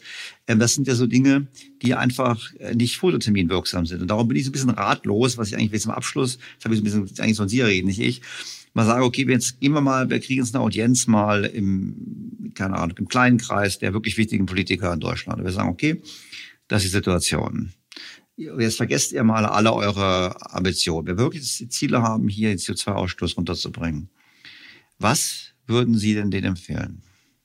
Also ich finde einiges von dem, was, was man empfehlen würde, ist hier in dem Gespräch ja schon gefallen. Also das zentrale Leitinstrument Emissionshandel mit harten Reduktionsverpflichtungen und da einfach deutlich machen, das ist kein Pappenstiel, was wir da vorhaben. Ja, das ist ja manchmal das, was so, ich glaube, warum viele Klimaaktivisten ja auch gegen den Emissionshandel so aufgebracht sind, weil der ja immer so ein bisschen so eingeführt wird, ja, wir machen jetzt mal so ein bisschen Preise und dann gucken wir mal, wo sich der, der CO2-Preis hinentwickelt und wenn er dann über 40 ist, dann müssen wir aber einschreiten und so. Nein, also es muss schon ein richtig hartes Instrument sein.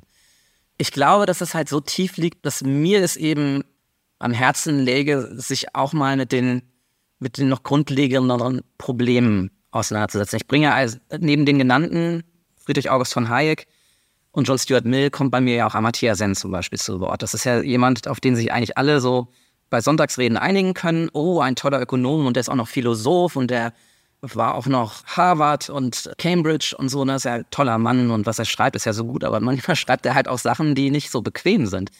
Und dazu gehört zum Beispiel auch, dass er sagt, ähm, er glaubt halt, dass zu den Bedürfnissen der Individuen auch ein Bedürfnis oder ein, eine Anerkenntnis der Bedürfnisse von Natur irgendwie mit konzeptualisiert werden müssen. Das finde ich total sympathisch. Ich weiß, dass sich das nicht in politische Handlungsschritte umsetzen lässt. Ich kann nicht sagen, oh, jetzt ist Biodiversität mal wichtiger als der Staatshaushalt oder so.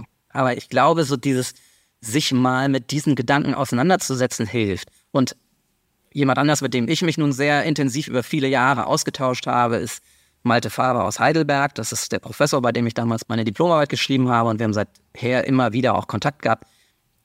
Der macht seit 40 Jahren jetzt Umweltökonomik. Aber nicht nur mit diesem Thema, wie kriegen wir Schadstoffe aus der Welt, sondern was ist eigentlich die grundlegende Ursache für unsere Krise?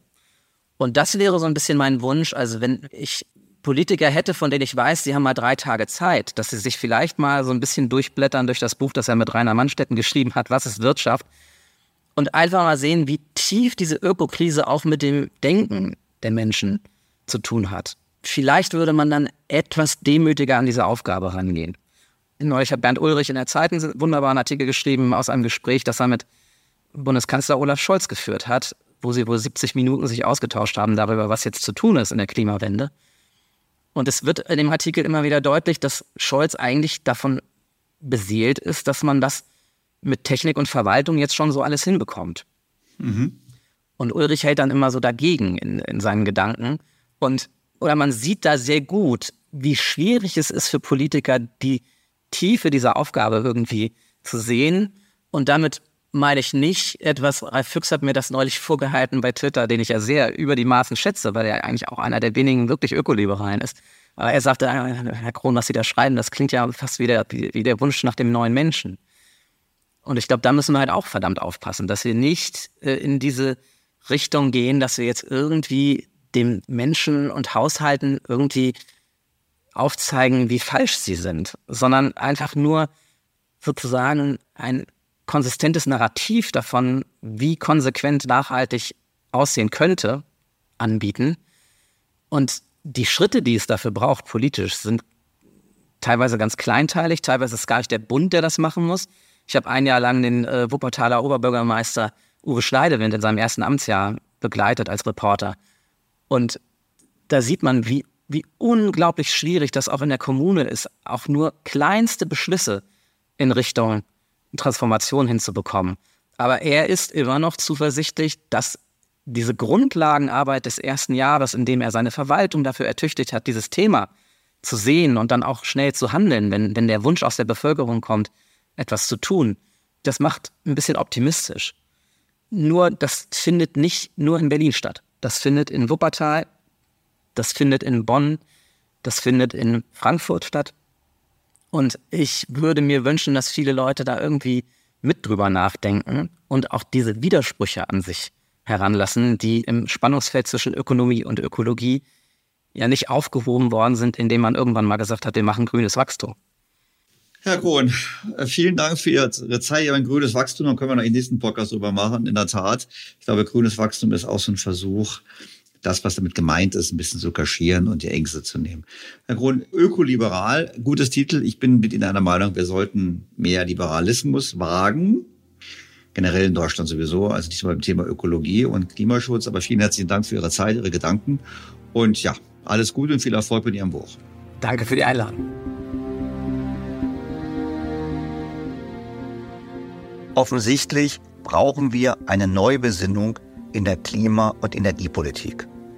Und mir gefällt der Gedanke des Ökoliberalismus sehr gut in diesem Zusammenhang.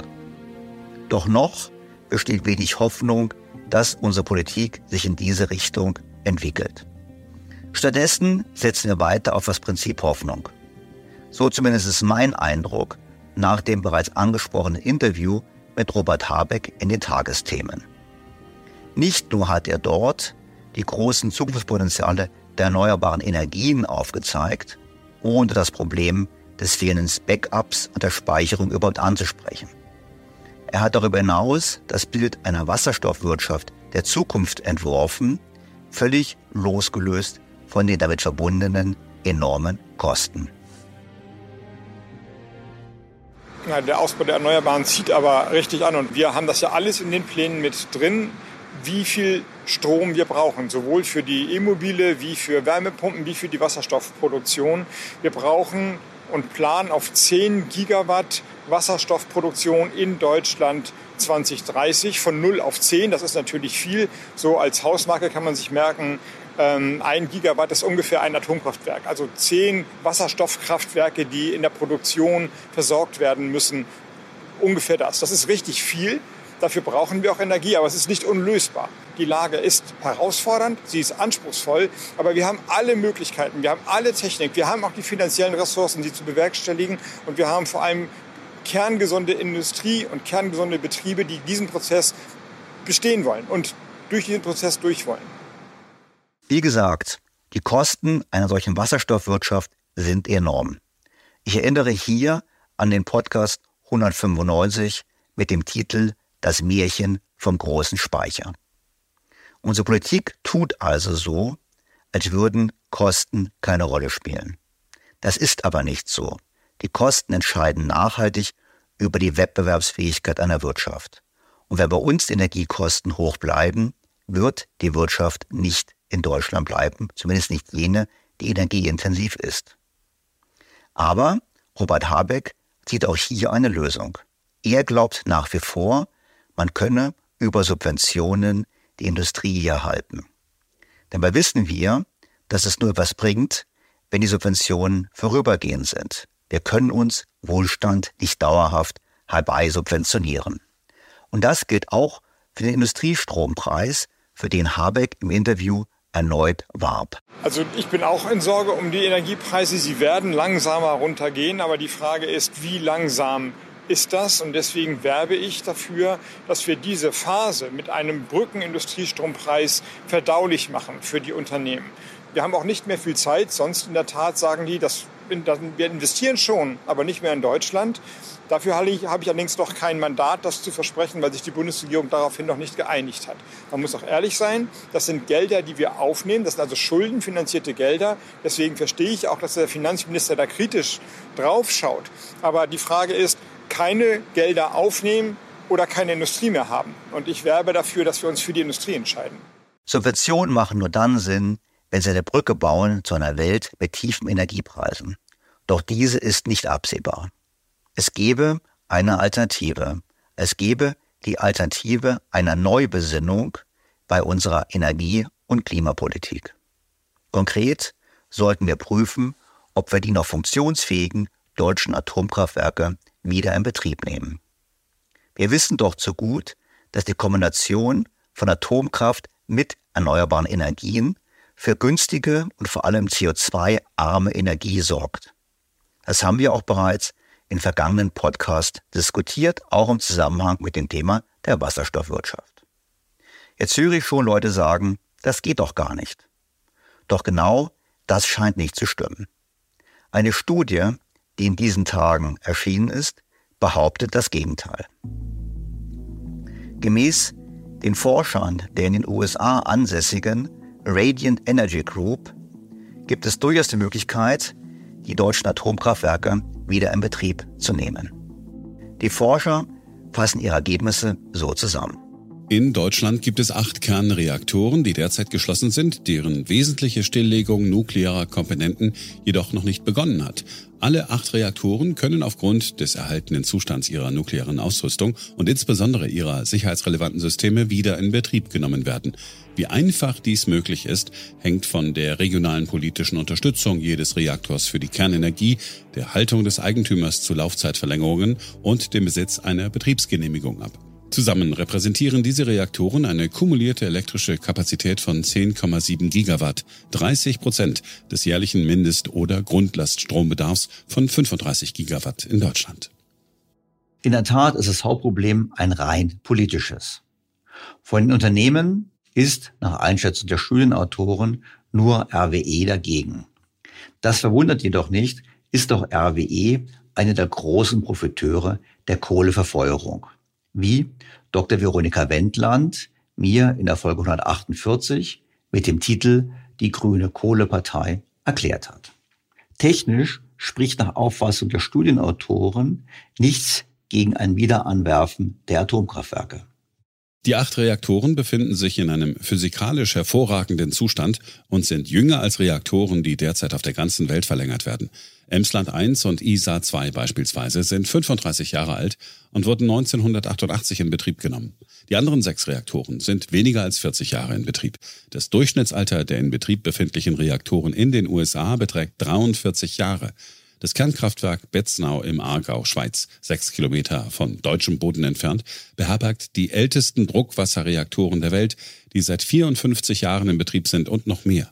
Deutsche Reaktoren haben bereits Modernisierungen und Wartungsarbeiten durchgeführt, die für einen Betrieb über 50 Jahre und darüber hinaus erforderlich sind. Und was ist mit den Kosten? Die Kosten werden auch immer wieder angeführt als zu hoch. Ich denke, gerade diese Kosten zeigen eindrücklich, wie richtig es wäre, diesen Weg zu gehen. Die Wiederanlaufkosten für die sechs Reaktoren mit Betriebsgenehmigung werden auf jeweils 100 bis 200 Millionen Euro geschätzt. Bei durchschnittlichen Spot-Strompreisen von 100 Euro pro Megawattstunde im Jahr 2023 müsste jeder der 1,4 Gigawatt Reaktoren mit einer Betriebsgenehmigung ein bis zwei Monate lang laufen, um die Kapitalkosten für den Neustart zu decken. Eine andere Möglichkeit, diese Kosten in einen Zusammenhang zu bringen, besteht darin, dass die Verlängerung der 1,4 Gigawatt Reaktoren um zehn Jahre zu Kosten von 150 Millionen Euro die aktuellen Betriebskosten um 1,40 Euro pro Megawattstunde auf etwa 21 Euro pro Megawattstunde oder etwa 10 Prozent der gesamten Betriebskosten erhöhen würde. Zum Vergleich, bei Kohlepreisen von 120 Euro pro Tonne im Juli 2023 und Emissionszertifikaten von 84 Euro pro Tonne haben Steinkohlekraftwerke in Deutschland derzeit Grenzbetriebskosten von 120 Euro pro Megawattstunde. Wir bekämen also CO2-freien Strom für 21 Euro pro Megawattstunde, verglichen mit 120 Euro, die wir heute bezahlen müssen. Und das kostet viel weniger als die Subvention des Industriestrompreises. Schätzungen gehen dahin, dass wir bis zu 30 Milliarden Euro pro Jahr für die Subvention ausgeben müssten. Hier bekommen wir für weniger als zwei Milliarden acht funktionsfähige Atomkraftwerke und automatisch einen positiven Effekt fürs Klima und deutlich tiefere Energiepreise für alle und nicht nur für subventionierte Branchen. Was spricht dagegen? Nichts meines Erachtens. Ja, es gibt zusätzlich anfallenden Atommüll. Dieser ist aber in der Gesamtmenge verglichen mit dem, was schon da ist, vernachlässigbar. Darüber hinaus ist es auch klar, dass Atomkraftwerke mit erneuerbaren Energien gut harmonieren. Das kann man in anderen Ländern beobachten, wie beispielsweise in Schweden. Zugleich könnte der Wiedereinstieg in die Atomkraft auch zum Aufbau einer Wasserstoffwirtschaft genutzt werden. Denn die Kernkraftwerke könnten in der Zeit mit hohem Angebot an Wind- und Sonnenenergie zur Produktion von Wasserstoff eingesetzt werden. Dieser Wasserstoff wäre deutlich günstiger als jener, der mit Wind- und Sonnenenergie in Deutschland erzeugt werden kann. Wir hatten das ausführlich besprochen in Podcast 144 Energiewende durch Laufzeitverlängerung im Juni 2022. Was hindert uns nun, diesen Weg zu gehen? Die öffentliche Meinung ist es nicht. Unterstützen doch 67 Prozent der Deutschen die Nutzung der Kernenergie. Der Wert, glaube ich, dürfte mit jedem Tag größer werden, an dem die Folgen der hohen Energiepreise für unseren Wohlstand deutlicher werden. Die Autoren haben gesagt, es liegt an der Politik. Ja, Landesregierungen mit Beteiligung der Grünen werden sich mit Händen und Füßen gegen einen Wiedereinstieg wehren. Und dies ungeachtet dessen, dass selbst grüne Urgesteine, wie der frühere Sprecher der Bundesgrünen, Ralf Füchs, die Ablehnung der Kernenergie mittlerweile für einen Fehler halten. Das Atomenergiegesetz ist jedoch keine Landessache, sondern Bundessache. Und hier wäre es möglich, einen Wiedereinstieg in die Atomkraft zu beschließen. Ich denke, wenn die Union es ernst meint, mit ihrer Forderung nach einem Politikwechsel, sollte sie einen entsprechenden Gesetzesentwurf ins Parlament einbringen. Nur so, davon bin ich fest überzeugt, lässt sich der Verlust wichtiger Industrien in Deutschland vielleicht noch verhindern.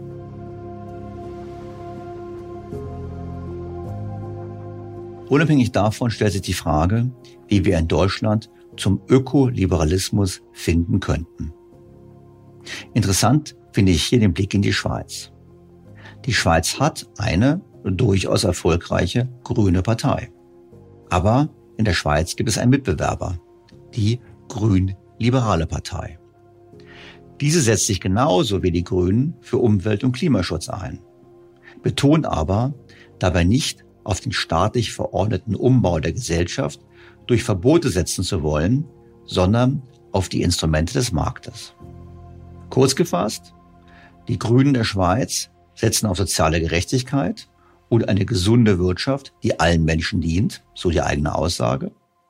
Und die Grün-Liberale Partei steht für eine liberale Wirtschaftspolitik mit zurückhaltendem Staat sowie gesundem Wettbewerb ohne Kartelle, Abschottung und Privilegien als ein Erfolgsmodell. Ich persönlich glaube, eine solche grün-liberale Partei würde auch Deutschland gut tun. Bleibt mir sehr geehrte Hörerinnen und Hörer, Ihnen erneut sehr herzlich fürs Zuhören zu danken. Ich freue mich wie immer auf Ihr Feedback, Ihre Fragen, Ihre Kritik und Ihre Anregungen und auf ein Wiederhören am kommenden Sonntag. Ihr Daniel Stelter. BTO Beyond the Obvious 2.0 featured bei Handelsblatt.